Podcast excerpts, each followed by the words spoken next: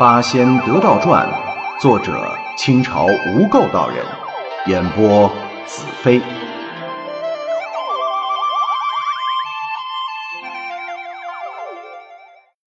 第五十二回，李仙人施术景银报，杨孝子感得入玄门下。李玄带着洋人顺钱塘江一路北上，寻渡口过江，来到齐鲁之地。在泰山脚下，李玄为洋人寻了一处洞府，起了一个好听有腔调的名字——无涯洞。在洞中传授他呼吸吐纳之法、养心运气的功夫。因为洋人是初次修行。俗称处女修，所以李玄也像当年文史先生教导自己一样尽心尽力。除了施法保护之外，还特地从华山招来白玉夫人白白做他的私人助理兼生活秘书。没过三年，李玄就来泰山考验洋人的功夫，随时加以指点。这洋人虽然资质出众。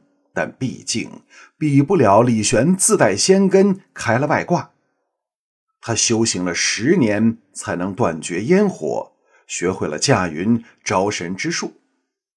不过，据李玄说，他比平常修道之人进境已经算是飞快了。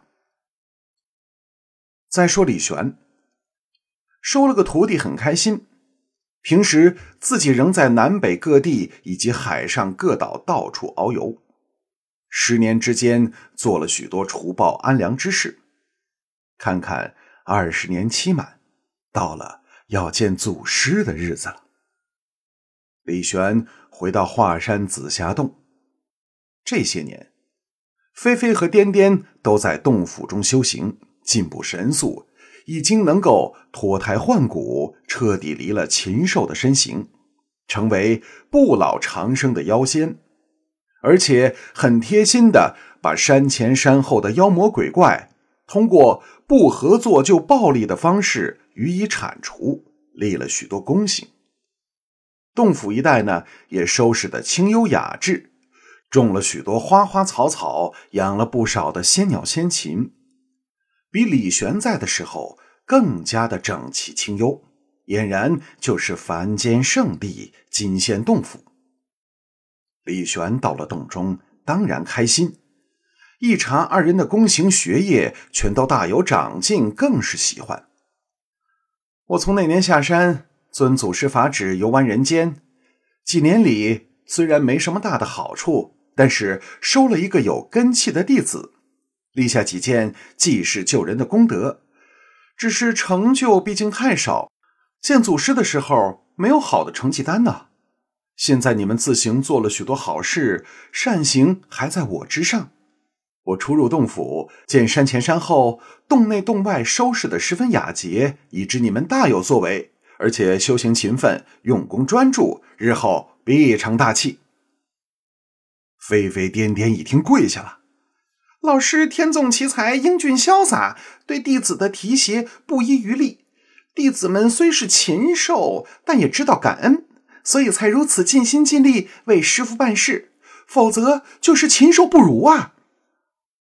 李玄点点头：“你们已成人道，英俊的师傅我十分欣慰。起来，起来，我再传授你们修养心性的要诀。此诀不比寻常。”也不是普通法术，乃是神仙修身养命最上乘的心法。一旦修炼成功，可与天地同寿。你们不能自满，还要多立功德。数百年后，也可以和天上诸仙并驾齐驱，就是凌霄宝殿、三岛蓬莱，都可以随便逛逛了。飞飞颠颠，二妖喜极而泣，流下了禽兽之泪。李玄抚摸着两个小宠物的头顶，哎，我这次啊不能久居，明儿就得去昆仑山八景宫朝见祖师了，以遵当年法旨。你们在此加紧用功就行。对了，我新收的徒弟叫杨仁，白白已经去泰山陪他了。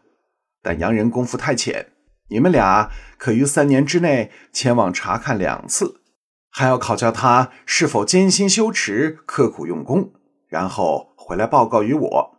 那洋人根气不错，小心洞天，我也急于提拔他。此番朝见过祖师，会亲自前去教导。飞飞颠颠二人唯唯遵命。到了第二天正午，端坐洞府的李玄忽然听到空中仙乐嘹亮，他站了起来，整了整衣服。祖师派人来接我了。出洞一看，只见朵朵彩云从天上降了下来。云雾向两边分开，走出了青衣童子，手持佛尘，身旁一只仙鹤。李玄上前几手：“李玄有何功德，感老祖师如此厚待？”童子恭敬施礼：“师祖和一干师兄们专候李师兄呢。”李玄向天叩首。骑上仙鹤，腾空而起，仙乐彩云渐行渐远。其实，以李玄的本事，完全可以御风飞行，而不需要仙鹤。但这就像状元郎跨马游街，或者坐凯迪拉克上班一样，讲究的是个人前显圣。我们是有格调的。